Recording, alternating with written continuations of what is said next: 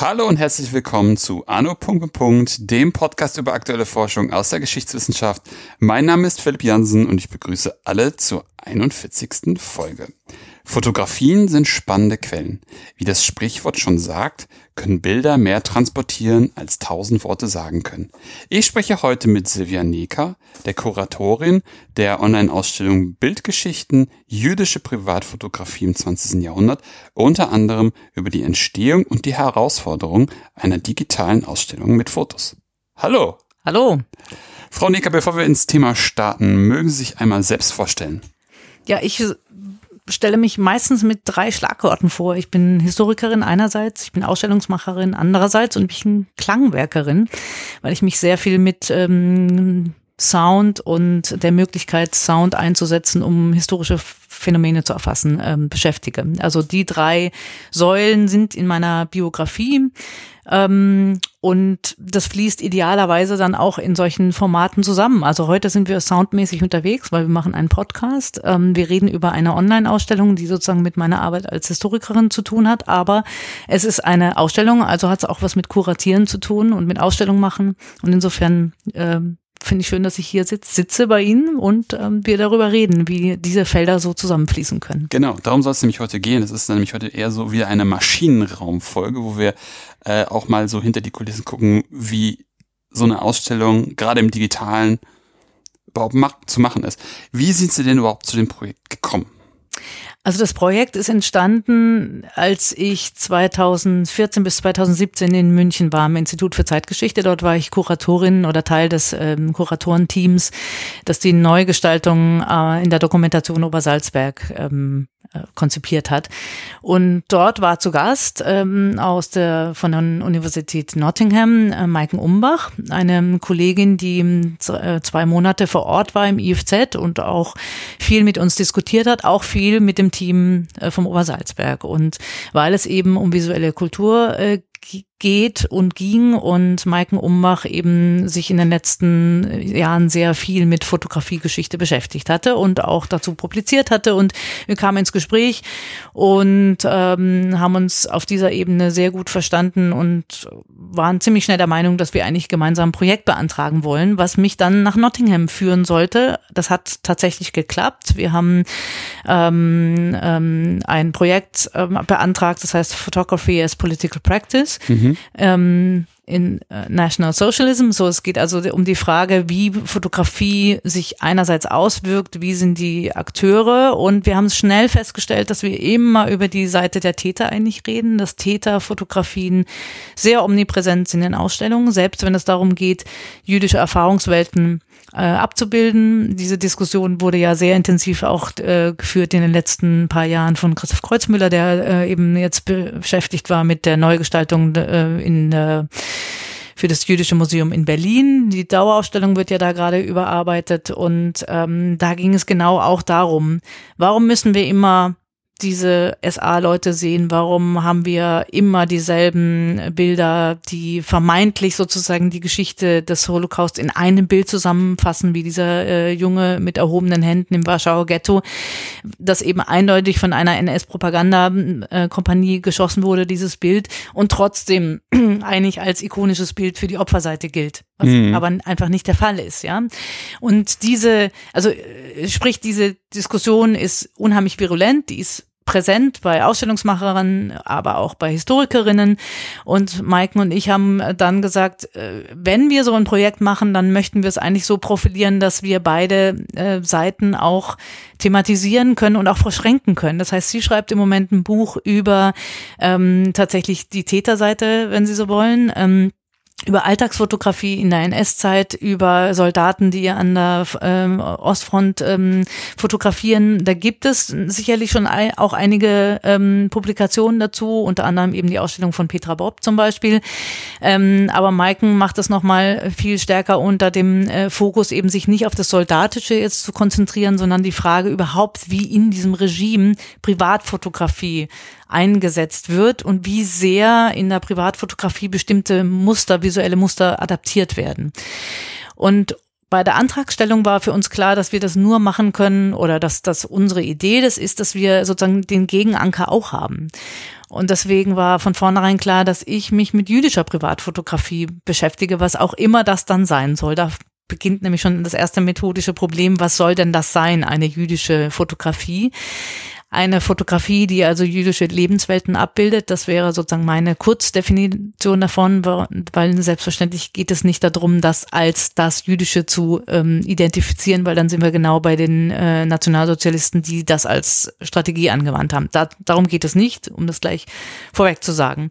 Aber über diese Kombination und über die Frage, wie sich sozusagen Bilder, Gegenbilder, ähm, Zwischenbilder, ungesehene Bilder zusammensetzen, sind wir an dieses Thema gekommen wie gesagt, ich bin dann in England gelandet und im Kontext meiner Recherchen ist dann die Idee entstanden, fürs Institut für die Geschichte der deutschen Juden in Hamburg eben diese Online-Ausstellung zu machen, als erstes Ergebnis mehr oder weniger aus meinen Recherchen und Forschungen für dieses Projekt, das ich in Nottingham durchführe.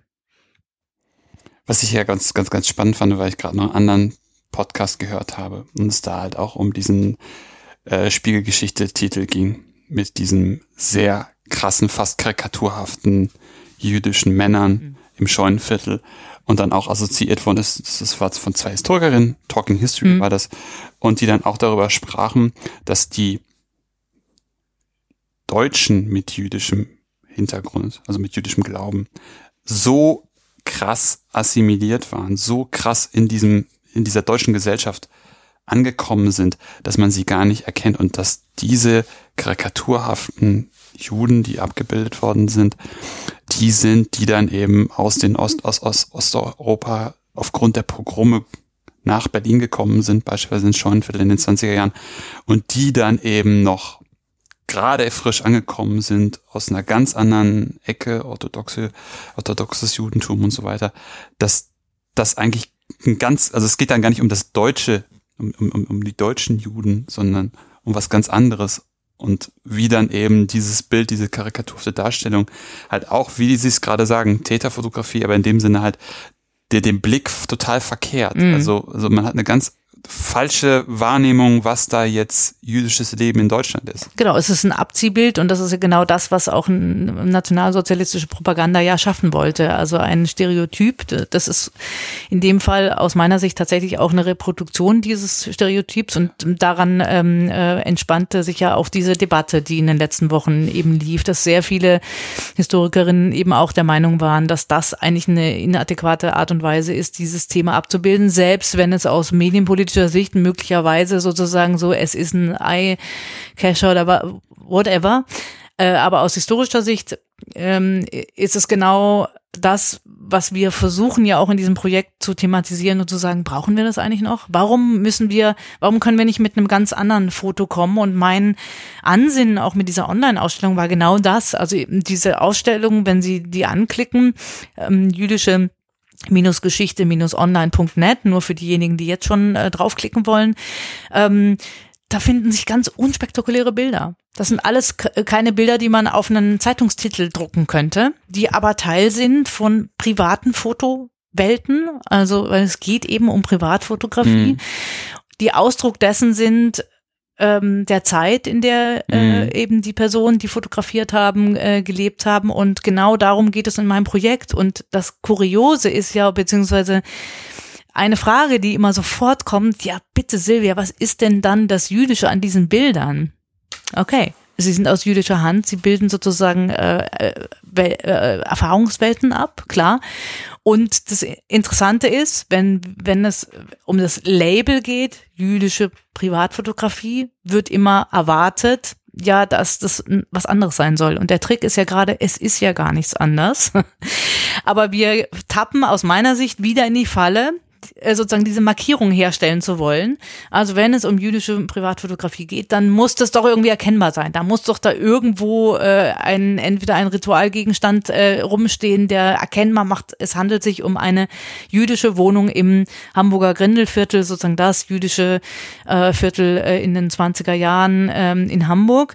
Und das ist oftmals nicht der Fall. Das ist in den seltensten Fällen der Fall, dass man diese Fotos so zuordnen kann. Das ist aber auch gar nicht Ansinnen dieses Projekts, sondern eigentlich zu zeigen, wie nah diese Bildsprachen beieinander sind, wie, ähm, wie prägend bestimmte Ideen sind in der Fotografie, die eben von allen denjenigen aufgegriffen werden, die eine Kamera haben in dieser Zeit.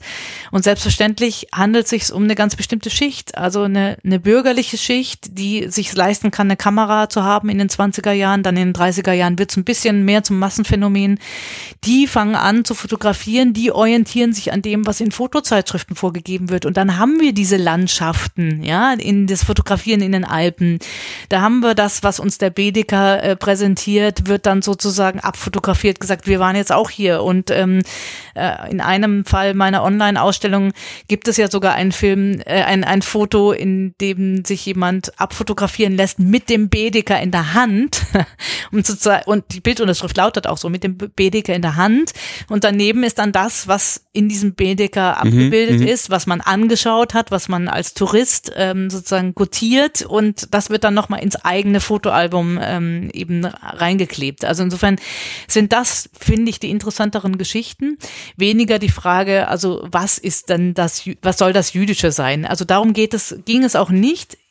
Was wichtig war für unser Projekt, war die Tatsache, dass diese Fotos in Ausstellungen sehr wenig, wenn gar nicht vorkommen und auch in Büchern, also in Publikationen jeder Art kaum darauf zurückgegriffen wird, sondern wir haben tatsächlich immer noch diese Omnipräsenz der Täterfotografie und deswegen war der, der Ansatz zu sagen, dann lasst uns doch mal bitte in den Archiven schauen, was wir noch für andere Fotos haben. Mhm. Und ich schmeiß die jetzt sozusagen in, in die äh, Arena und, und, ähm, und sehe mein Projekt auch als so eine Art äh, Auftakt, äh, an dem ja auch noch andere beteiligt sind. Also es gibt ja noch ins, interessanterweise momentan einige ähm, Projekte auch zu, zu jüdischen Privatfotografie oder Alltagsfotografie.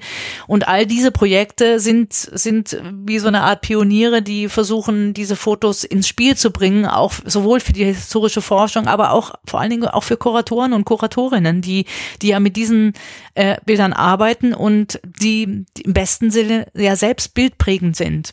Also weil das ist mhm. der Sinn von Kuratoren äh, aus meiner Sicht. Also zu sagen, wir treffen durch unsere Auswahl, ähm, lassen wir Bilder entstehen wiederum. Ja, ja.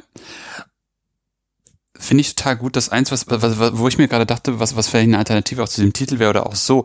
Ich glaube immer, dass, dass, dass, dass wenn wir beides gegenüberstellen, ne, einerseits die krasse Täterfotografie, mhm. zum Beispiel dieses Bild von dem SA-Mann, mhm. Boykott jüdischer Geschäfte. Genau. Und was in meinem Kopf dann wie schön das wäre, also das klingt vielleicht so ein bisschen komisch, aber wie spannend es wäre, ein Foto zu haben von einem Geschäftinhaber, der von innen nach außen fotografiert und man sozusagen nur eine Kappe sieht, mhm. irgendwie einen, vielleicht noch die Umrisse von der, von dem Plakat und ansonsten nichts. Und ansonsten aber zum Beispiel die Menschen, die aufs Geschäft gucken. Oder das, das finde ich irgendwie spannend. Und ich, ich denke mir aber so, vielleicht, ob es da vielleicht so einen Transfer geben muss. Ich hatte gerade bei dem Titel so im Kopf so, ob man nicht da so, ein, so, so einen Strich hätte machen können und sagen müssen, das ist sozusagen, um es zu entlarven, das ist das, was, was in unserem Kopf ist. Der Mann mit den langen Bart, mit den Schläflocken, mhm. mit dem, mit dem Kaftan, mhm. mit, mit dem Hut. Und das ist zum Beispiel jüdische Fotografie mhm. im 20. Jahrhundert, weil es eben ein Privileg der, der bürgerlichen Also ich meine, das ist. wird natürlich in der Einleitung auftauchen und sozusagen das ja. wird durch mein Buch durchziehen, äh, ja, ihr die, Buch. Die, diese mhm. Aufarbeiter. Äh, Im Übrigen, diese Fotos gibt es ja, von denen Sie gerade gesprochen haben und Christoph Kreuzmüller in, in Berlin ah. hat eben im Jüdischen Museum tatsächlich ähm, die, solche Bilder aufgetan mit den vielen Kollegen und Kolleginnen, die an der Ausstellung beteiligt sind und ich finde, also ich bin sehr gespannt, wie es am Ende dann aussieht ja. in, in der neuen Ausstellung, aber da war explizit eben genau dieser Anspruch, äh, sozusagen den Gegenschuss zu zeigen. Super. Und ähm, das brauchen wir auch dringend, weil ja. wir so infiltriert sind, immer noch, also ähm, von diesen Bildern, dass wir permanent auch auf diese Bilder zurückgreifen, selbst als Historikerinnen, wo wir es doch wissen müssten, ähm, sind wir schnell dabei, als Abbildung diese Fotos zu verwenden, ja, also die die diese diese NS-Fotos und da denke ich immer, äh, sobald andere auch im Pool sind, andere ja, ja, ja, ja, Bilder, ja, ja, stimmt. Mhm. wird es, glaube ich, auch eine andere Situation sein. Also insofern ist, glaube im Moment gibt es die große Ausstellung in, äh, in Amsterdam, eben im Jüdischen Museum dort ähm, zu, zu Bildern über die Deportationen ähm, in, in den 40er Jahren. Das heißt, auch da, und da sind ganz viele Bilder dabei, die so wirklich verwackelte Bilder, ähm, äh, wo, wo man sieht, in, in der Gefahr wird noch versucht zu dokumentieren, festzuhalten. Und diese Bilder hatten wir bislang viel zu wenig ähm, in, in der Forschung und auch in Ausstellungen und das ändert sich aber gerade fundamental. Also insofern ist da wirklich was ähm, in Bewegung. Und ähm, ich hoffe, dass das auch letztendlich dazu führt, dass wir wirklich einen äh, bewussteren und einen sehr anderen Umgang mit Fotografien für unsere eigene Forschung ähm, erreichen können. Weil das ist, glaube ich, noch ein zweites Problem. Also das ist sozusagen die methodische Ebene ähm, wir könnten es ja besser wissen, machen aber trotzdem äh, sozusagen den, gehen den leichteren Weg, diese Bilder, die da eh schon herumschwirren, äh, zu verwenden, statt zu überlegen, wie könnte ich diese Geschichte visuell anders zu erzählen. Und was würde eigentlich passieren, wenn ich dieses Bedecker-Bild als Ausgangspunkt meiner Erzählung nehme, da komme ich nämlich natürlich auf ganz andere Pfade und Wege, äh, Geschichten zu erzählen, als wenn ich äh, ähm, diese anderen Bilder verwende. Ja, das kommt auch noch hinzu, den Mut zu haben, äh, Bilder zu nehmen, die vermeintlich sozusagen erstmal ganz banal sind und wenn man sie länger betrachtet, wenn man sich die Mühe macht, ähm, ähm, die Geschichten drumherum zu recherchieren, wird man feststellen, dass man ganz auf aufregende Pfade stößt. Aber das ist ganz schön anstrengend und es ist auch damit verbunden, dass man sehr oft auf die Nase fällt, weil natürlich bestimmte Dinge auch gar nicht funktionieren. Ja, da ist dann irgendwann Ende Gelände der Recherche. Da kriege ich nichts mehr raus und dann, dann wird es schwierig, was zu erzählen. Ähm, und andere Fotos ist, sind Glücksfälle. Genau, genau. Oder halt so diese, diese dann doch irgendwie sehr offensichtlichen. Und ich glaube, wenn Sie gerade sagen, zum Beispiel sind ja mm, gerade diese PK-Bilder sind ja auch darauf ausgelegt, eine, eine bestimmte Qualität einfach zu haben. Ne? Ähm, und dann hat man dann sozusagen auf der einen Seite dieses super, wenn man jetzt mal wirklich auf das Bild schaut, dieses ja. knacke, scharfe Bild, mhm. das vermeintlich der goldene Schnitt perfekt. Und dann mhm. hat man das wie Sie sagen, so kurz vor dem Transport, wir stehen schon in der Reihe, aus der Hüfte geschossen. Ich weiß gar nicht, wo der Fokus genau ist, aber ich mache es trotzdem, um es zu dokumentieren, das hm. sehr verwackelte, verwischte hm. Bild. Und dann gucke ich mir das irgendwie an, was, was wähle ich? Und man, man wählt dann irgendwie das, das deutliche, das, das sichtbare, das, das, das klarere Bild, das schärfere Bild, als dann vielleicht doch das eher verwackeltere, was wo man dann wiederum auch viel, wo man nicht auch nicht so sicher ist, ne, wie ist das gemacht? Ist das aus Angst entstanden? Ist das irgendwie, wurde gerade jemand irgendwie geschubst oder weiß der Teufel was? Also das ist halt vielleicht offen, vermeintlich offener von der Deutung als das andere. Aber ja, dann geht man eben wie der, der Propaganda im Zweifelsfall, wenn es ein PK-Bild wirklich ist, auf den Neim. Naja, und ich glaube einfach, unsere Profession, ähm, ich glaube, wir sind einfach große Angsthasen auch. Wir sind einfach nicht in der Lage, äh, irgendwie mutig mal Dinge anzufassen und, und interessante äh, Deutungen aufzumachen, sondern wir kleben sozusagen an dem eben, wie Sie richtig sagen, ähm, an dem vermeintlich sicheren, an der, Versicher an der sicheren Deutung. Ähm, dafür sind Historikerinnen und Historiker leider bekannt. Und ich würde mir wünschen, dass es viel mehr überraschende, ungewöhnliche Dinge äh, gibt, die in Ausstellungen zu sehen sind, die in Forschungsarbeiten stattfinden. Aber stattdessen sind wir sozusagen getrieben von auch einer sehr ökonomisierten Wissenschaftspolitik, die natürlich auch solche Sachen eher nicht fördern, ja, sondern die jungen Doktoranden sind dann eher damit beschäftigt, irgendwie, dass sie in Time in irgendwelchen komischen graduierten Kollegs ihre äh, Arbeiten fertigstellen. Und da kommt keiner auf die Idee, mal einen ganz ungewöhnlichen Zugang zu nehmen. Und Historikerinnen und Historiker sind immer noch sehr unerfahren im Umgang mit Bildern. Es gibt natürlich ganz viele Kolleginnen und Kollegen, die jetzt zuhören und sagen, wieso, ich mache das seit 30 Jahren, stimmt.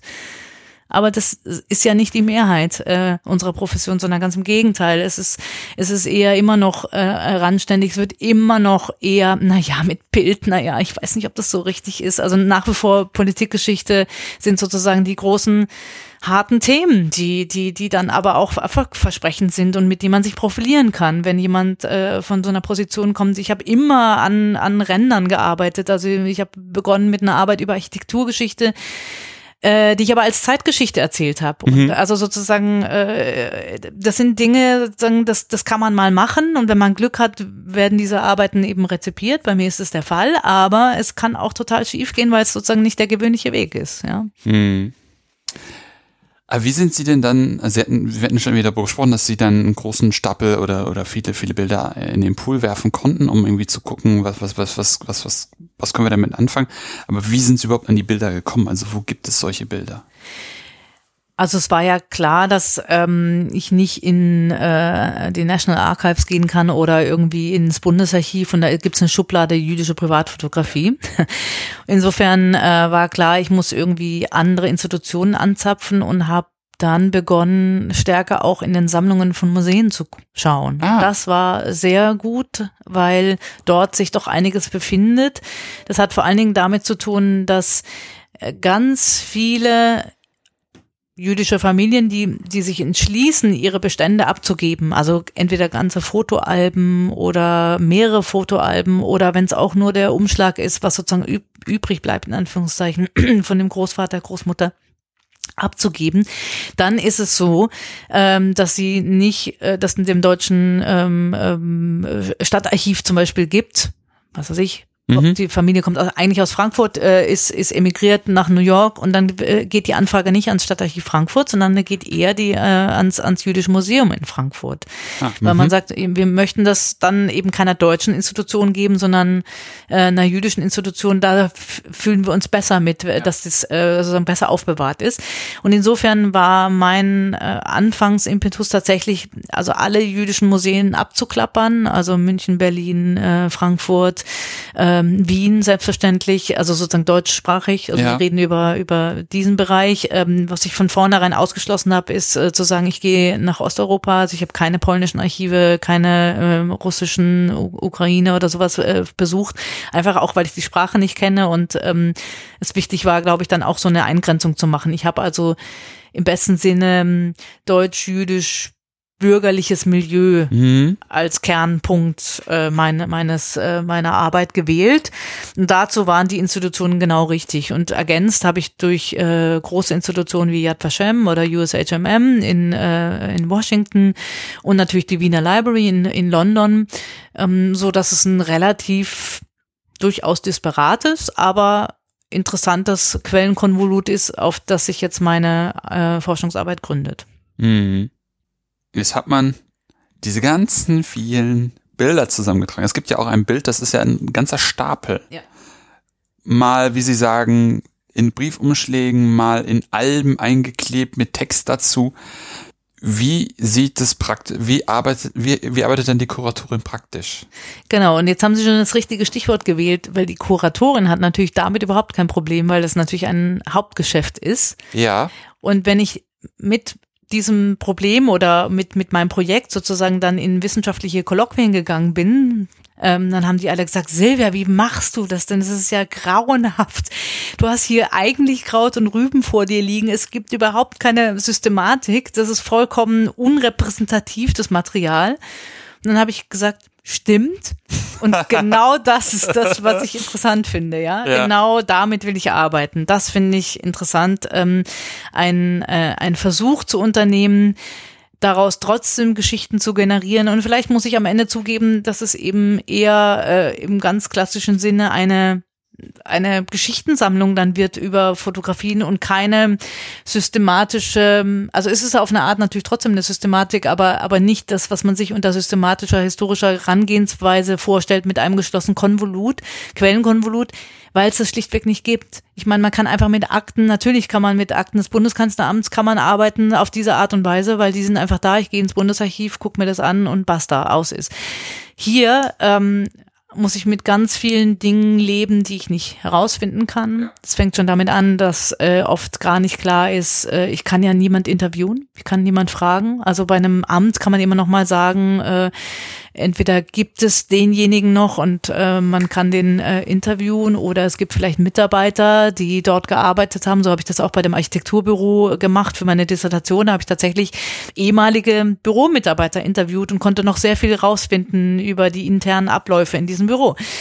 All das kann ich nicht, weil die meisten sind äh, eben gestorben, diejenigen, die fotografiert haben sowieso und auch zu den äh, mhm. Angehörigen gibt's wenig Kontakt oder in den seltensten Fällen. Manchmal gelingt es, dann ist es toll. Also ich muss mit unheimlich vielen Unsicherheitsfaktoren mhm. umgehen. das führt aber dann auf der anderen Seite dazu, dass man sich sehr rückbesinnt auf die Quelle selbst, nämlich mhm. auf das Foto. Mhm.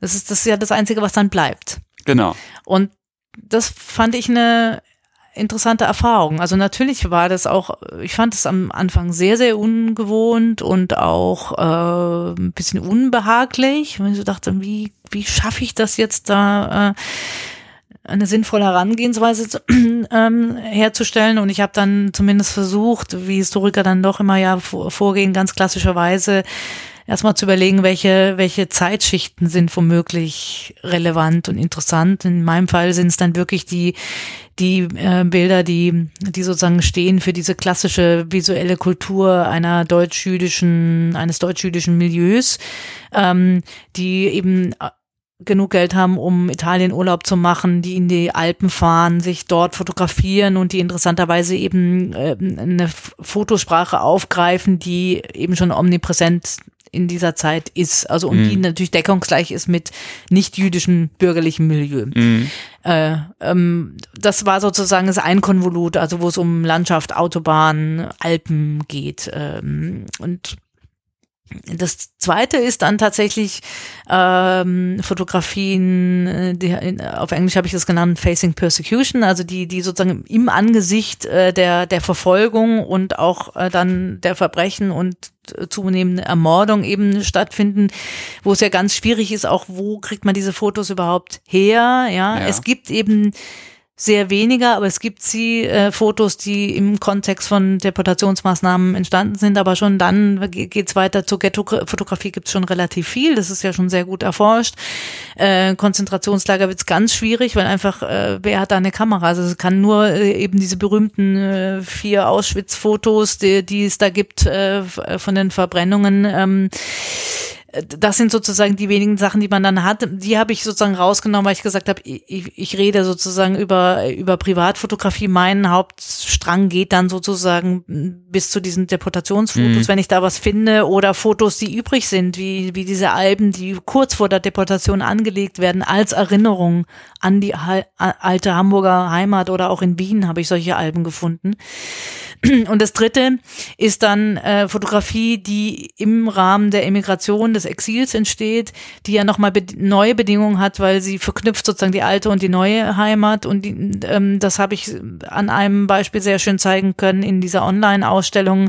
Eben eine Familie, die nach Naharia auswandert und dort an der, an der Stadtgründung dieser Stadt im Norden Israels ähm, äh, beteiligt ist ähm, und, und diesen ganzen Prozess dieser Entstehung dieser Stadt äh, und auch dieser Gemeinschaft vor Ort ähm, eben äh, die, die dokumentiert. Ja, und äh, das sind aber dann natürlich ganz andere Fotos. Insofern äh, versuche ich aber über diese Zeitschichtenzuordnung irgendein Ordnungssystem mal zu haben, was drunter liegt. Ja. Und ähm, Jetzt kann man natürlich sagen, ja, aber das kann man dann auch mit, mit jedem anderen machen, stimmt. Aber mir geht's tatsächlich in dem Fall drum, ähm, diese Privatfotografien mal in den Fokus zu nehmen, die bisher eben nicht in den Fokus standen. Mhm. Ich finde es legitim zu sagen, wir reden jetzt einfach mal darüber, äh, wie sich in privaten Fotografien jüdische Lebens- und Erfahrungswelten im ersten ja. Hälfte des 20. Jahrhunderts abbilden. Genau. Und das ist sozusagen der Kernpunkt. Das ist noch keine These, aber das ist sozusagen die, die Zielrichtung, äh, genau. in, in, in die mein Buch gehen wird. Ja, genau, weil das ist ja, genau, das ist ja erstmal ihr erste, erster Zugang, ne? Wie, wie, wie, wie, wie sieht meine Systematik irgendwie aus, trotz dieser Diversität? Hm. Wie, wie strukturiere ich mir das? Und das ist eigentlich, ich denke mir das auch echt begeistert, also bin ja auch so ein bisschen begeistert, weil, weil das ja echt ganz viele unterschiedliche Einblicke in. Also es ist einmal sozusagen der, wenn man jetzt dieses Beispiel mit, der, mit dem Aufbau dieser Stadt, ne, mhm. man hat dann vielleicht irgendwie so, so ganz unten, sie leben im Ghetto, es ist ganz prekär, man merkt es irgendwie, man sieht es ihnen auch irgendwie an, ne? vielleicht sind die Wangen eingefallen, wie gucken sie, wie stehen sie, was für Kleidung tragen sie und dann sind sie da in dieser, bei dem Aufbau dieser Stadt irgendwie bei sich, lachen vielleicht oder gucken vielleicht angestrengt, weil es irgendwie gerade irgendwie äh, noch, noch, noch, noch eine harte Arbeit anzugehen geht, aber irgendwie ganz andere Energien die man irgendwie vielleicht durch die Bilder wahrnimmt, ganz andere Situationen, in denen, in denen die Menschen dargestellt werden. Das stelle ich mir per se einfach um Einblick, Eindrücke von wie sieht Leben aus, mhm. enorm spannend und interessant vor. Wobei bei, bei, meinen, äh, bei meiner Arbeit habe ich tatsächlich bewusst die, die Ghetto-Fotografie rausgenommen, weil die eben schon sehr gut erforscht ist. Also insofern ja, ja. habe ich das nicht als Gegenanker, aber das kann man ja trotzdem, wenn man dann mein Buch liest, äh, hat man sozusagen die anderen Forschungen von den Kolleginnen und Kollegen ähm, sozusagen im Hinterkopf hoffentlich als, als sozusagen eine Bildfolie, um, um das zu vergleichen. Ähm, ich, ich glaube, mir geht's auch weniger um so eine Mm, so eine, so eine Entwicklung, weil Fotografie meistens ja eben gerade nicht eine Entwicklung abbildet, sondern eher ein Moment.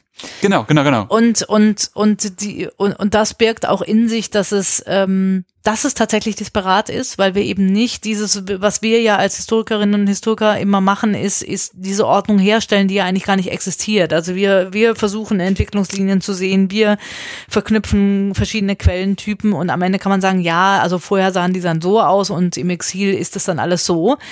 Aber aus der Perspektive derjenigen, die fotografieren, äh, sind es ja wirklich einzelne äh, Momente, die in dem Moment auch noch gar nicht klar sind, ob die irgendwann mal für die Rest Retrospektive wichtig sind. Das finde ich nämlich interessant. Wir arbeiten ja als Historikerinnen ähm, auf eine Art und Weise, die, die in dem Moment selbst, in dem fotografiert wird, nicht, nicht gedacht ist. Ja, mhm. also wir machen zu, ein Foto wichtig, was unter Umständen für die fotografierte Person oder für die fotografierende Person überhaupt nicht wichtig war. So letztes Bild auf der Rolle muss noch irgendwie gemacht werden, irgend so Zum Beispiel. Aber es kann eben auch sein, wie, wie, wie es, wie es äh, oft ist in solchen Alben, die, äh, die die Emigration dokumentieren. Es gibt eben dieses letzte Bild in der alten Heimat und das erste Bild in der neuen Heimat. Mhm. Das ist schon auch ein, auch ein Phänomen, wo man merkt, das ist auch schon gedacht wichtig, also zeitgenössisch wichtig und nicht nur von mir als Historikerin so interpretiert. Mhm. Aber es gibt eben auch Momente und, und, und, und, und, und Stellen in solchen Fotoalben, da tappe ich natürlich total im Dunkeln. Das ist dann auch, äh, werde ich auch in dem Buch eindeutig ausflaggen, als natürlich ist das meine, das ist jetzt meine, vollkommen meine Sicht der Dinge. Da komme ich gar nicht raus. Also ich komme, ich kann es nur über eine subjektive Perspektive erzählen und das macht es vielleicht auch äh, zum großen Unterschied, wenn man mit anderen Quellentypen arbeitet, dass man diese Art der, Sie können natürlich sagen, mal beim Brief ist es ähnlich. Ich bin mir da immer nicht so sicher. Das ist auch eine Frage, mit der ich mich im Moment sehr beschäftige. Also was, was macht eigentlich den Unterschied aus, mhm. mit Fotografien als Quellen zu arbeiten? Ist es das? Ist es die, die Perspektive der Historikerin, die, die sich sehr verschiebt durch dieses Arbeiten? Oder ist es nicht, ist es nur so, dass es uns bei Fotografien besonders auffällt und bei allen anderen Quellentypen ist es vielleicht genauso, ja? Also da, da habe ich noch keine, keine Antwort. Also ich könnte mir, also so eine These von mir wäre jetzt, dass es vielleicht, dass, dass man vermeintlich bei schriftlichen Sachen glaubt, es eindeutiger lesen zu können. Genau. Mhm. Was ja eigentlich auch nicht, nicht stimmt, wenn man sozusagen verbale Kommunikation, also so, so, so nicht schriftliche Kommunikation jetzt hat, wie wir jetzt miteinander sprechen, da ist ja auch ganz viel, wie sitzen Sie gerade, was für eine Mimik haben Sie und das lesen wir und mit dem, was wir hören. Und ich glaube, manchmal bei schriftlichen Quellen ist es so, dass man glaubt, man versteht den Menschen, der da gerade schreibt. Aber ob das dann so ist, ich bin mir da auch nicht so sicher. Ich glaube, mhm. bei den Fotos ist dann halt ganz klar, man ist in null in der Situation äh, man hat keine Ahnung, wie was wo. Wenn dann eben auch äh, rituelle Gegenstände fehlen, hat man auch keine Ahnung, wo sind wir jetzt gerade. Es wäre ja auch einfach so eine nette Über Gegenüberstellung. Ne? Man im Zweifelsfall steht da irgendwo was, aber es ist auf dem Foto nicht drauf. Mhm. Und dann sozusagen, man hat dann eine die deutsche Familie und die deutsche Familie und dann sitzt man halt da. Was soll man denn da machen? Aber vielleicht ist das doch, vielleicht ist das doch wieder diese, diese Situation, diese vermeintliche, dieses kurze verzweifelnde Moment, dass man vielleicht hat, so, jetzt habe ich keinen Anker, wo ich mich festhalten kann, das ist jetzt jüdisch, das ist jetzt katholisch. Ähm, was machen wir denn nun? Mhm. Und dann, glaube ich, wie Sie das auch machen, sind wir dann auf der Reise dahin, uns frei zu machen und ganz andere Geschichten zu sehen. Mhm. Und darin liegt für mich absolut der Reiz an diesen, an diesen Fotokisten, die eben oftmals nicht zuordnenbar sind. Meine Geschichte, die ich immer am liebsten erzähle, ist die, dass ich ins äh, Institut für die Geschichte der deutschen Juden nach Hamburg kam und mir gesagt wurde, ah Silvia, komm mal mit runter in den Keller. Wir haben da so eine Kiste gefunden, da sind auch Fotos drin, was natürlich irgendwie aus Archiv, aus archivalischer Sicht natürlich auch äh, der Hammer ist. Also eine vollkommen, es ist nicht klar, woher und wie. Also es war dann schon ein Brief dabei, woher diese Kiste kam. Ja, ja. Also sie hat schon eine Provenienz gehabt, aber ähm, ich fand irgendwie den Zugang so interessant. Das würde einem wahrscheinlich bei einem Briefkonvolut oder bei einem Aktenkonvolut eher nicht so gehen, dass, ein, dass, dass eben eine Institution oder ein Archiv sagt, kommen Sie mal mit runter in den Keller, wir haben da noch irgendwie so ein Paket mit so ein paar Briefen Briefen gefunden und vielleicht sind die interessant für ihre Arbeit. Und das liegt eben auch daran, dass Historiker und Historikerinnen so, so unsicher noch mit Fotos sind, also auch nicht erkennen, was für ein unglaubliches Potenzial in, in, in, diesen, in diesen Dingen steckt. Und das landet dann halt als Kiste erstmal im Keller, bis man sich irgendwie dran erinnert, ach Gott, wir hatten ja da noch eine Kiste. Und ähm, also das zeigt den Umgang, den wir als, als Profession sozusagen damit pflegen. Und ähm, ich glaube aber, dass genau diese Kisten dann vielleicht nicht zwingend, aber vielleicht ganz aufregend sein können. Ja, auf jeden Fall. Und, und, und eben Pfade ermöglichen, gerade weil sie nicht gelegt sind durch eben Archivpolitik, was weiß ich. Es gibt eben ganz klare Maßgaben, was wird jetzt hier aufgehoben, was wird sozusagen äh, eingespeist in, in unsere, äh, in unsere offizielle Geschichtsschreibung, die ja eben äh, ihr Backup sozusagen in den ganzen Archivs hat, äh, in den Archiven hat, äh, sondern ähm, Dinge, die vermeintlich nichts wert sind und die dann trotzdem Gegenstand von spannender historischer Forschung ist jetzt auch nicht neu, weil wir haben die lange Alltags- und Sozialgeschichte und so. Ich will jetzt nicht behaupten, dass das jetzt der der absolute Knüller der neue in der Geschichtswissenschaft ist, gar nicht. Aber Fotos haben das Potenzial dazu, genau das zu tun, ja, diese Überraschung zu erzeugen. Nee, das soll es ja auch gar nicht sein. Das finde ich auch irgendwie ganz interessant. Das kann ja auch einfach eine spannende Erweiterung sein, was ja vielleicht manchmal auch ein bisschen das Problem ist, so den Knaller zu liefern. Ähm, und, und, und was ich halt irgendwie merke, und das merke ich jetzt auch über die Podcasts, die ich immer, immer wieder mache und wir dann natürlich auch über Kontext sprechen und Vorgespräche und Nachgespräche führen, dass man halt auch bei ganz vielen Themen ähm, so, so, so ganz schmale Pfade hat, die wirklich dann bombastisch erforscht sind, aber rechts und links mhm. ebbt das halt extrem schnell irgendwie ab und wir, und, und viele Zusammenhänge sind dann irgendwie gar nicht klar. Und manchmal hat man noch das Glück, wie sie dann vielleicht auch durch eine Zeitzeugin auf, ein, auf, auf, auf irgendwas hingewiesen zu werden, ob das eine Erklärung ist, ob es irgendwie eine Beschreibung ist, ob es, ob, also egal welche Quelle dann auch. Äh, aber wenn das dann fehlt, hat man halt echt ein Problem. Dann muss man halt sagen, kann ich nichts sagen. Aber ich finde auch den Umgang mit, wie Sie es jetzt gerade beschreiben, wie Sie dann auch die Verschriftlichung Ihres Projekts sozusagen angehen werden, auch sehr spannend, einfach auch wirklich ganz deutlich und klar zu sagen, weiß ich nicht oder das ist meine Lesart Mhm. Ähm, um einfach auch wiederum dieses Bewusstsein immer wieder, ja, auch so ein bisschen einzuprügeln, dem Le der Leserin gegenüber. Das sind Fotos, da muss man besonders drauf gucken. Das ist nicht einfach so und eventuell kriegen wir auch den Transfer hin, das wäre bei schriftlichen Quellen zu machen. Ja, genau, weil das wäre natürlich dann der Idealfall zu sagen, ähm, wie Sie vorhin richtig vermutet haben als These. Ich glaube, das ist tatsächlich der Fall, dass wir uns eben vermeintlich sehr sicher sind, äh, weil wir geübter sind, mit Briefen und mit ähm, Akten eben umzugehen.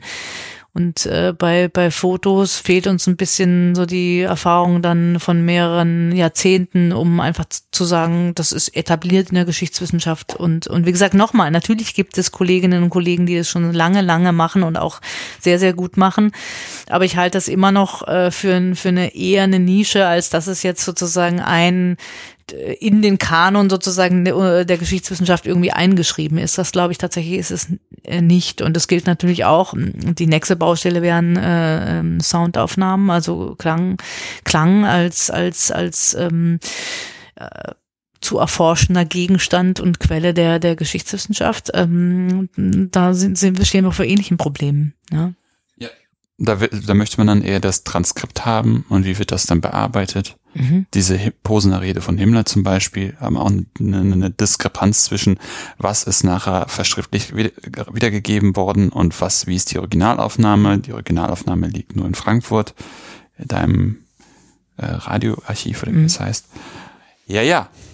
Ja, ja, ja. Das, Und bei Klang geht's ja eben auch nicht nur um Aufnahme von gesprochenes Wort, sondern was mich zum Beispiel als äh, Klangwerkerin oder Musikerin äh, interessiert, ist, ist natürlich auch tatsächlich die, die Frage, wie, wie könnte man, und da gibt's ja in den letzten zehn Jahren wirklich auch interessante Projekte, die das versuchen, wie kann man eine historische Klangkulisse sozusagen Ja, ähm, stimmt, ja. ähm, erforschen und auch dann wieder abbilden. Ähm, und das ist ja das, was uns auch interessiert für, für Fotografien. Also was sagen diese Fotografien über die 30er Jahre aus, über die Geschichte des Nationalsozialismus, über die äh, NS-Volksgemeinschaft oder wie auch immer man das nennen will, über den Krieg, äh, äh, den Zweiten Weltkrieg, ja. Und ähm, und dasselbe kann man natürlich auch fragen, wie, wie klingt das? Wie, wie, wie, welchen Einfluss hatte das, was im Radio lief oder äh, was, was sozusagen wie, wie, was hörbar war auf Straßen, auf öffentlichen Plätzen? Das finde ich schon auch eine,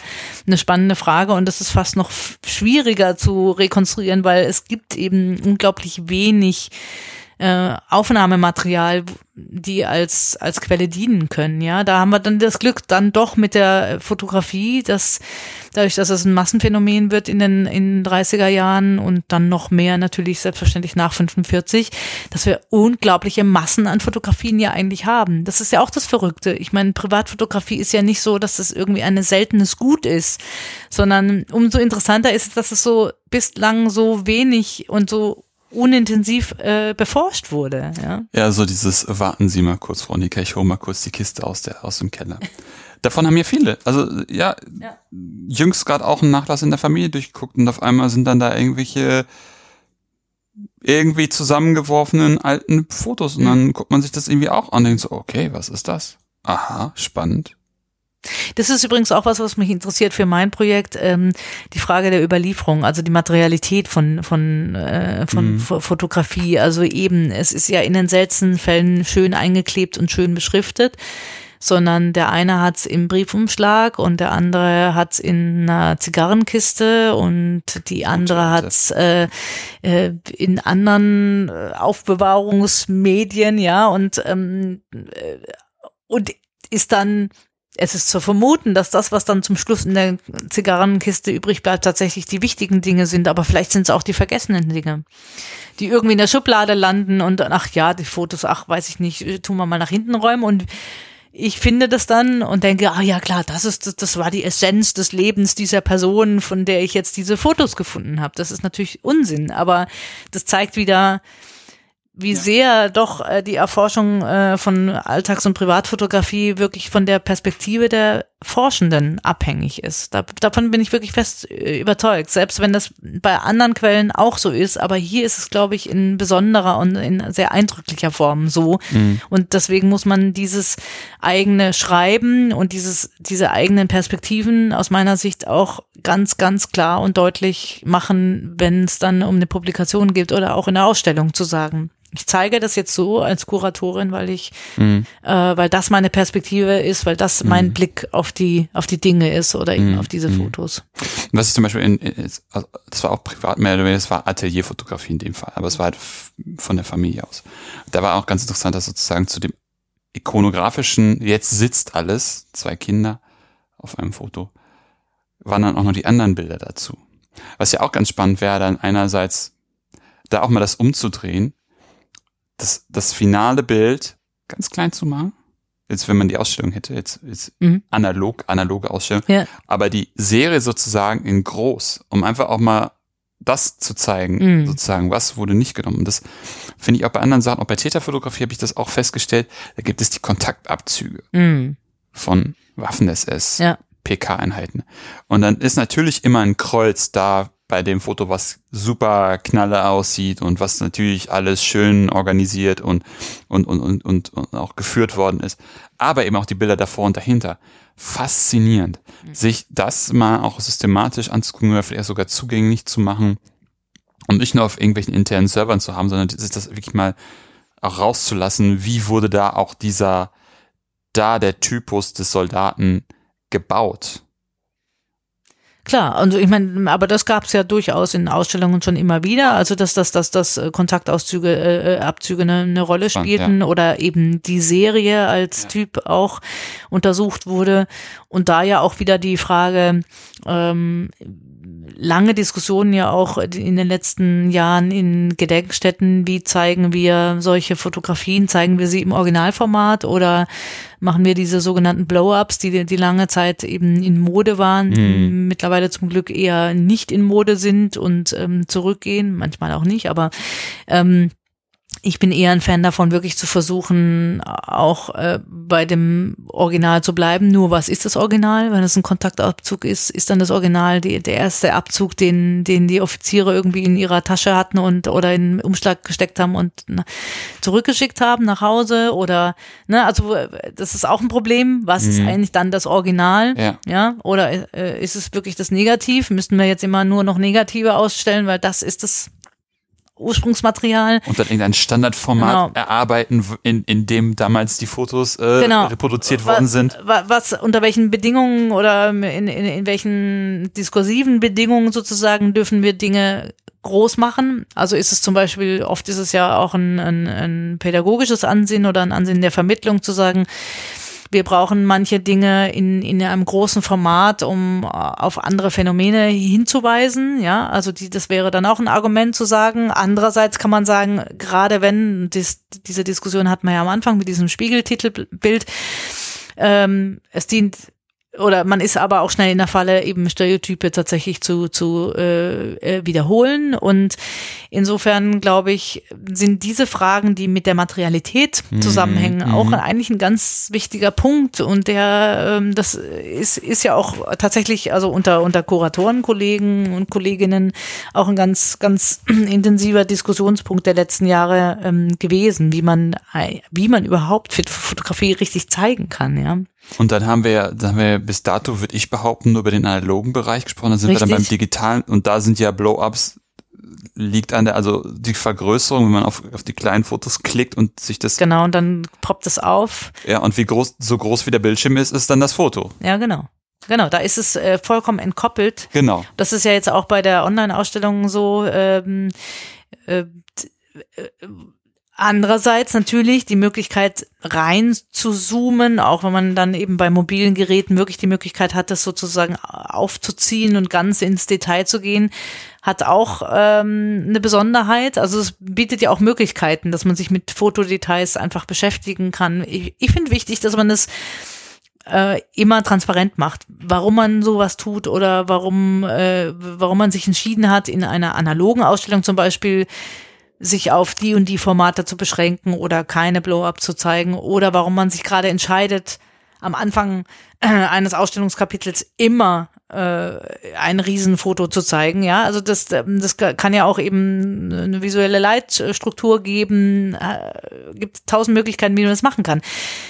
Aber wichtig ist, dass ich als Besucherin ablesen kann, ja. warum ist ja. das so. Ja, ja, und das ist nicht, äh, ist halt zufällig. Es ist man jetzt mal drauf gekommen, dass das ganz schön aussieht, wenn man da vorne, oder die Wand war halt zwei Meter zwanzig breit, dann macht man das Foto halt auch zwei Meter zwanzig breit. Also das sollte bitte nicht passieren, aber ist natürlich trotzdem auch in der Ausstellungspraxis sehr oft der Fall. Weil es wahnsinnig viel Mühe macht, auch sehr konsequent dann mit dem eigenen Material umzugehen und dann wirklich konsequenterweise zu sagen, ja, das kann ich jetzt aber nicht großziehen, weil ich habe mich entschieden, dass ich das eben so und so löse. Und ähm, das ist ja ähm, mehr noch, glaube ich, als beim Büchermachen ist im, im Ausstellungsbereich einfach ähm, Pragmatismus äh, manchmal natürlich auch angesagt, aber man kann es auch versuchen, etwas zu, zu, zu dezimieren und zu vermeiden.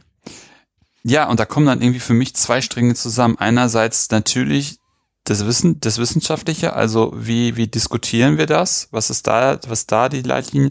Aber sozusagen der Transfer wäre dann der andere Faden, nämlich Muse museumspädagogisch, mhm. medienpädagogisch.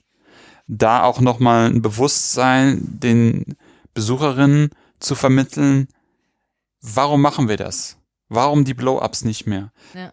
Dann aber wiederum die, die, die Balance zu halten, egal ob digital oder analoge Ausstellung, dass das halt nicht in so eine Textwüste kippt. Und man dann sagt, okay, okay, okay, Wir brauchen ganz viel Text. Da finde ich dann irgendwie auch so eine, so eine, so eine schöne Melange aus, wenn man sozusagen so all in geht und einfach mal alle Medien da bespielt. Also dass dann irgendwie man zum Beispiel das über ein Audioguide. Genau.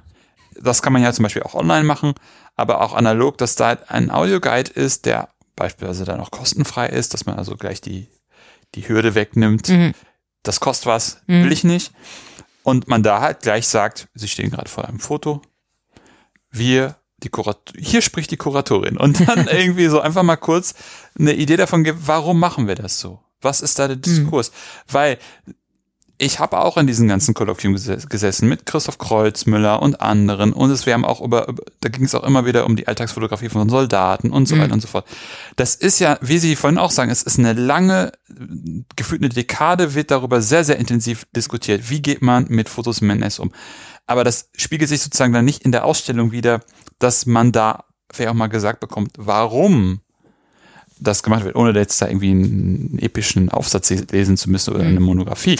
Wobei es, es gibt ja ähm, immer mehr diese Kommentierung, also die sogenannte kuratorische Fußnote finden Sie in, in mittlerweile in immer mehr Gedenkstätten und auch Ausstellungen, die genau auf diese Metaebene geht und sagt also, wir stellen das jetzt hier so und so aus, weil wir damit das und das zeigen wollen und ähm, dass das natürlich das Medium jetzt äh, des Hörens äh, eine große Rolle spielt, um eben in die, die dieser äh, Falle zu entgehen, äh, Bleiwüsten an der Wand zu haben in der Ausstellung. Das ist mittlerweile zum Glück ja auch angekommen, dass das äh, eine gute Sache ist und wir, wir haben durch die technischen Möglichkeiten, dass man eben über Tablets und Smartphones die Möglichkeit hat, alle Medien eigentlich zu binden, auch laufende Bilder natürlich ähm, und nicht nur Fotos und nicht nur Hören. Ähm, auch Animationen zum Beispiel sind immer mehr in Ausstellungen zu sehen, die die bestimmte Phänomene mm. sozusagen kontextualisieren, mm. eben nicht über einen Text, mm. sondern dann siehst du so einen kleinen Clip. Mhm. Also insofern, ich glaube, da ist wahnsinnig viel in Bewegung und das ist auch eine ganz, ganz positive Sache, finde ich, dass es da, da mhm. ein Umdenken, ein eindeutiges gibt und ich glaube, die Ausstellungen von heute unterscheiden sich doch deutlich von denen vor 20 Jahren. Es zeigt mir gerade, dass ich wahrscheinlich mal häufiger wieder in eine Ausstellung gehen sollte. ähm. Und interessanterweise sind nicht diejenigen Vorreiter, die, die sozusagen in historischen Museen arbeiten, sondern eigentlich die Kunsthistoriker-Kollegen. Das ist sehr interessant. Also, dass so, so äh, Institutionen wie das Stedel in Frankfurt, die haben eigentlich äh, äh, sozusagen wirklich Maßstäbe gesetzt, was jetzt so der Einsatz von digitalen Tools in Ausstellungen und vor allen Dingen auch im Vermittlungsbereich angeht. Also da können wir, finde ich, noch sehr, sehr viel äh, von uns abgucken und das auch übertragen auf, auf die Themen, die wir eben als Historikerinnen so gerne ausstellen. Hm, hm, hm. Was sind für Sie die sie ja jetzt beide, beide, beide Flüsse, Flussseiten sozusagen kennen, so die Herausforderungen, Vorzüge, Schwierigkeiten von analogen und versus digitalen Ausstellungen? Also mein Eindruck ist ja, dass wir gar nicht mehr dieses Versus haben. Also wir haben ja sozusagen in ähm, analogen Ausstellungen sehr viele digitale Medien mittlerweile eingebaut. Mhm. Ähm, also das ist das eine, das hat, hat einerseits zu tun, dass es oftmals jetzt gar nicht mehr den Audioguide gibt, sondern den sogenannten Media Guide, äh, der eben genau das äh, zusammenknüpft.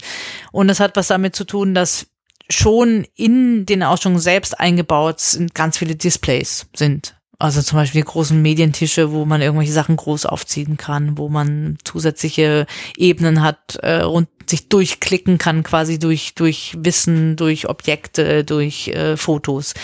Also insofern ist da schon ein bisschen so dieses, ähm, dieser Gegensatz auch aufgebrochen. So eine pur analoge Ausstellung, weiß ich gar nicht mehr, gibt es eigentlich fast nur noch im Kunstbereich, wenn es darum geht zu sagen, also wir haben jetzt einfach hier nur Gemälde oder eine Fotografieausstellung, was zeitgenössische Fotografie aus, bla bla bla. Ähm, äh, aber selbst da ist es oft der Fall, dass man dann irgendwie äh, auf dem Smartphone einen interessanten Guide hat, der uns der, der durch die Ausstellung leitet. Also ähm, insofern sehe ich sowieso die Verknüpfung als, als das Ideal als Kuratorin, wenn ich da mich entscheiden müsste.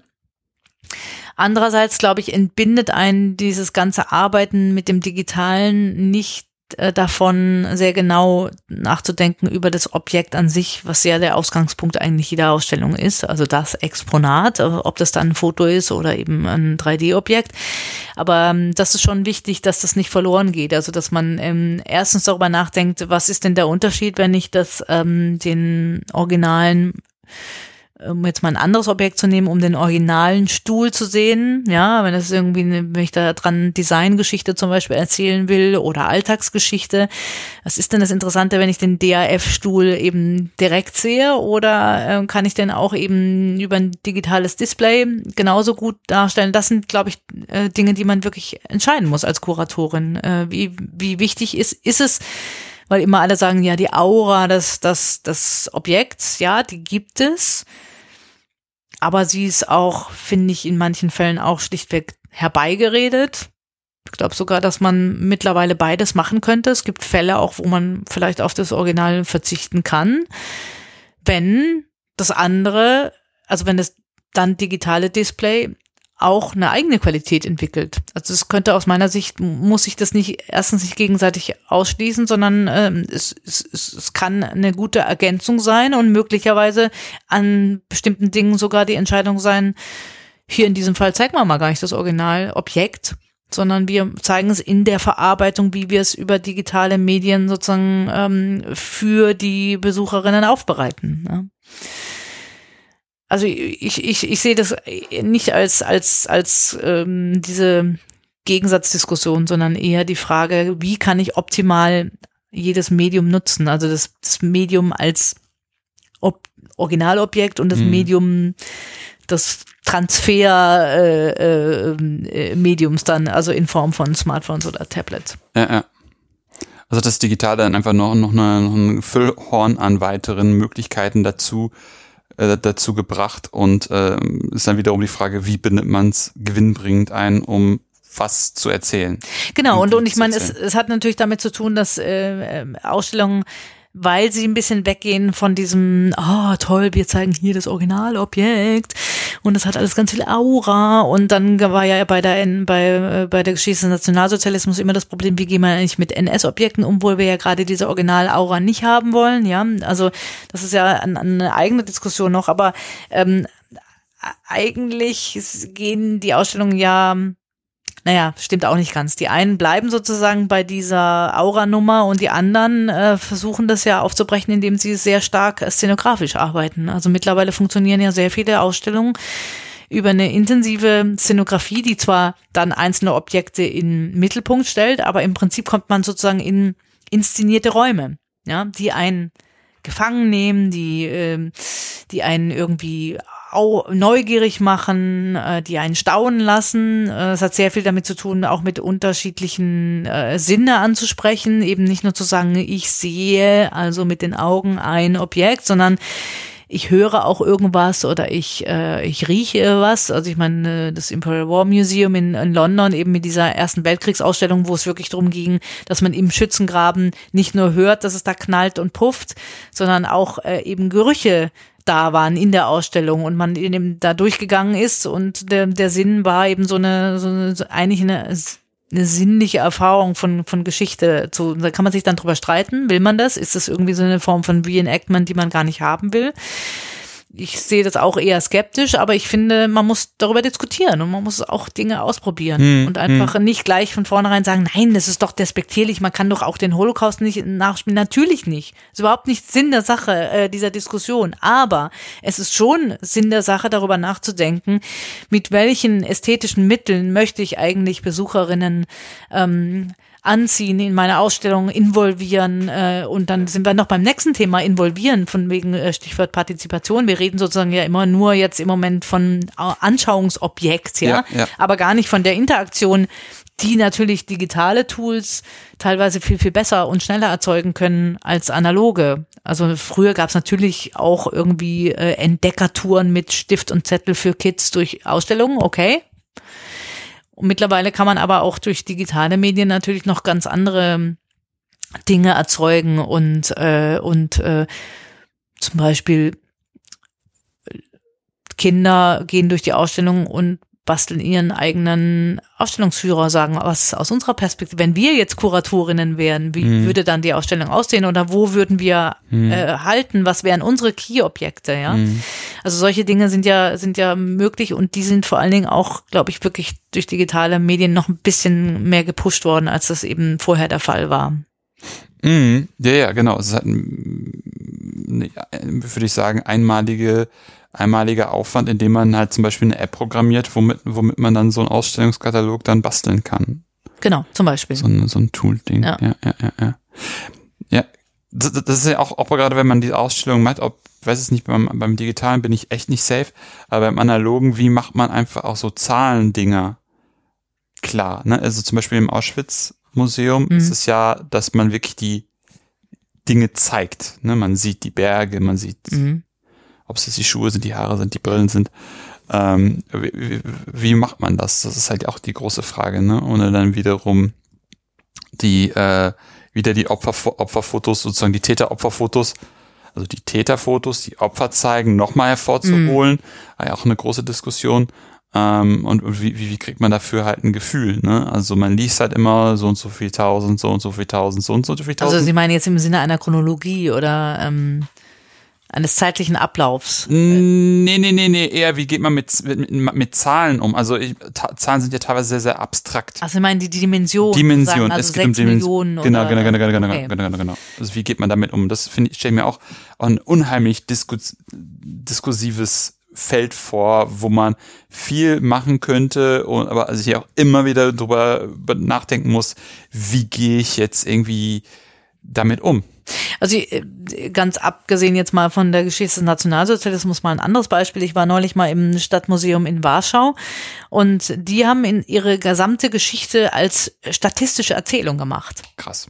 Und das war wirklich interessant. Die hatten 50 gro richtig große Tafeln, irgendwie so drei mal fünf Meter, so richtig fette Teile im ganzen Museum verteilt und hatten darauf ähm, eben Tortendiagramme, ähm, andere Diagramme drauf gemacht und hatten eigentlich alles über eben äh, statistisch erfasst, was für, für Historikerinnen ja meistens so ein bisschen Skepsis hervorruft. Hm, ähm, Empirie ist ja ganz gut, aber wir sind natürlich eigentlich eine qualitative Wissenschaft. Wir wollen irgendwie die Dinge erklären und so weiter. Aber ähm, ich fand das ziemlich kurze, prägnante Texte und dazu dann mhm. entsprechend die Verschiebungen mhm. von also Einwohnerzahlen, äh, ähm, von Müllproduktion oder sowas, ja. Also das fand ich eigentlich einen tollen Zugang zu Stadtgeschichte, der ganz andere Dinge erzählt, die ich eben über so eine tatsächlich qualitative Erzählung, ich erzähle euch jetzt die, die äh, Entwicklung der Stadt Warschau, ähm,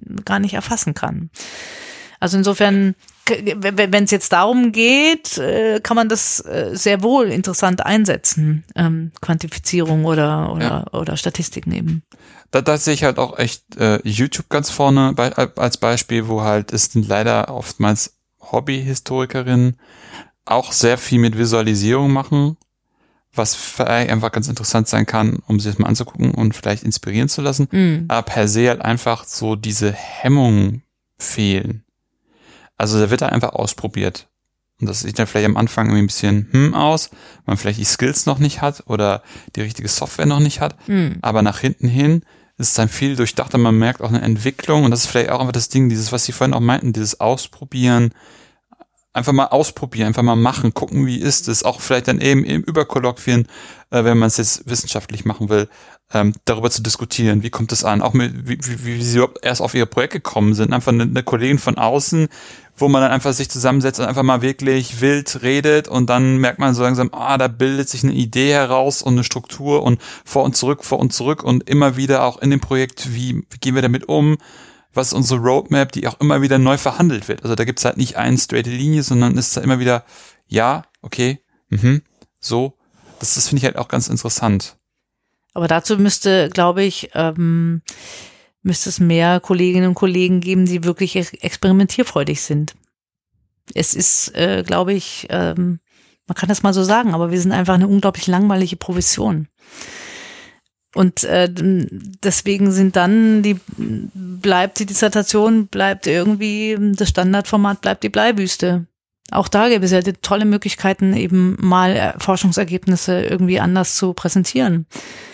Aber habe ich noch nicht gesehen in der deutschen Geschichtswissenschaft, dass sowas mal passiert wäre. Und insofern sehe ich mich auch, also ich bin froh, dass ich in beiden Feldern unterwegs bin, weil ich merke, dass ich dann eben im Museumsbereich andere Dinge umsetzen kann, die, die, glaube ich, ähm, in der konventionellen Wissenschaft einfach eher schwierig sind. Also man kann das schon auch alles machen. Man muss dann halt ähm, genug Mut haben, um dann auch einfach zu sagen, ich mache das jetzt eben einmal anders oder oder probiere mal was aus. Aber wir wissen beide, dass das jetzt nicht der, der Normalfall ist, sondern eher ähm, zieht man sich zurück auf eine, auf eine äh, Safe Haven. Ja, mhm. klar. Ja.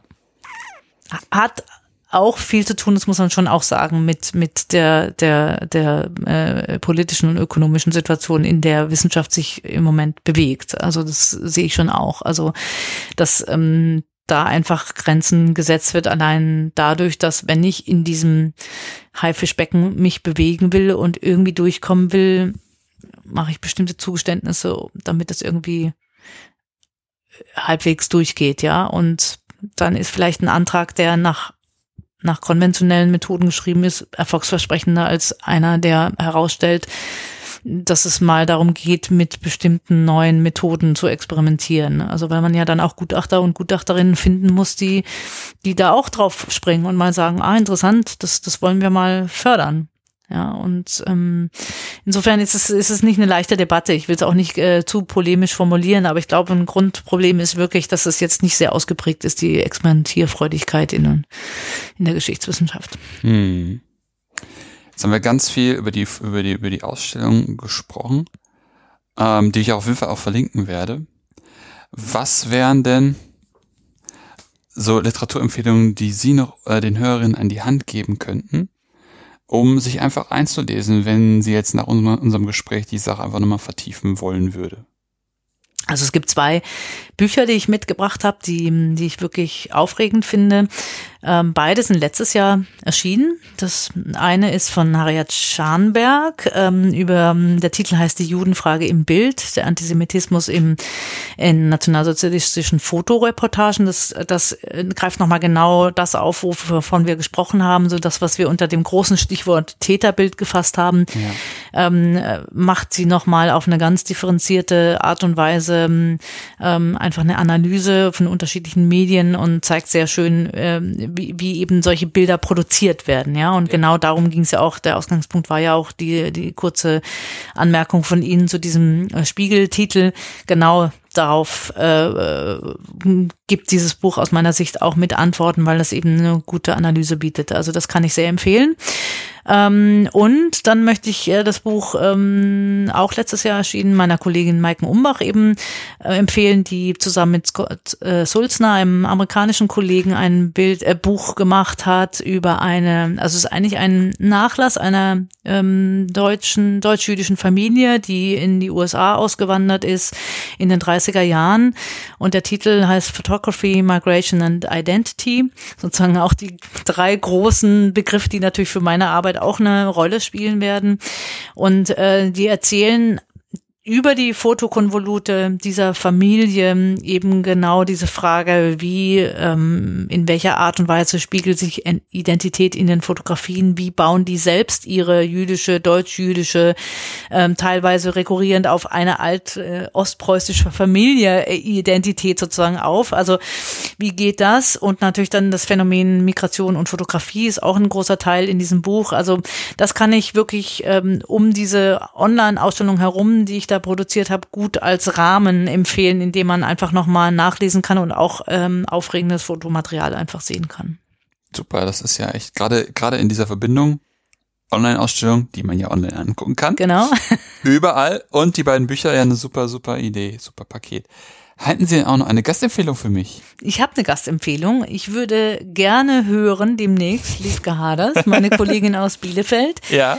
die ähm, in den letzten Monaten ein wirklich aufregendes Seminar gemacht hat, ein Twitter-Seminar, ähm, wo es um die ähm, Universitätsgeschichte der Uni Bielefeld ging.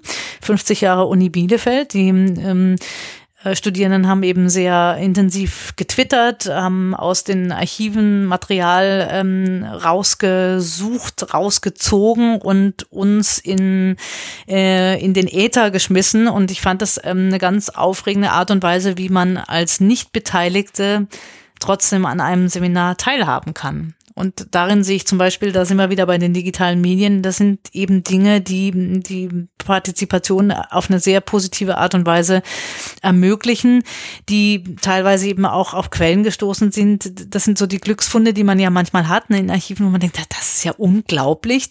Kann man auch meistens dann oft auch gar nicht im Buch so richtig verwerten, aber es ist eine tolle Anekdote. Und das Schöne an diesem Seminar war aber, dass das dann eben gleich öffentlich war. Das verschwand dann nicht wieder im Archiv der Historikerin, die es findet findet, sondern ähm, es ist dann eben sozusagen publiziert und ähm, das hat mir gut gefallen. Deswegen, also das würde mich sehr freuen, wenn Liefke Haders demnächst da über ihr Twitter-Seminar berichten kann.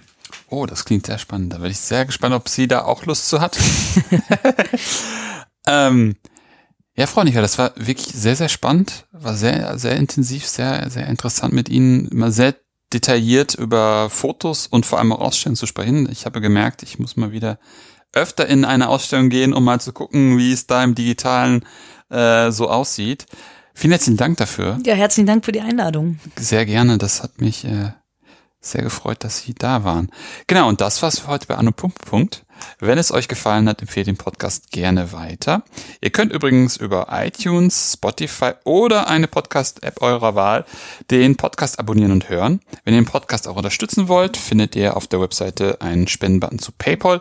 Wenn ihr selber forscht und über euer Thema sprechen wollt, kontaktiert mich einfach per Mail oder Twitter. Ansonsten hören wir uns bald wieder. In diesem Sinne, auf bald und tschüss.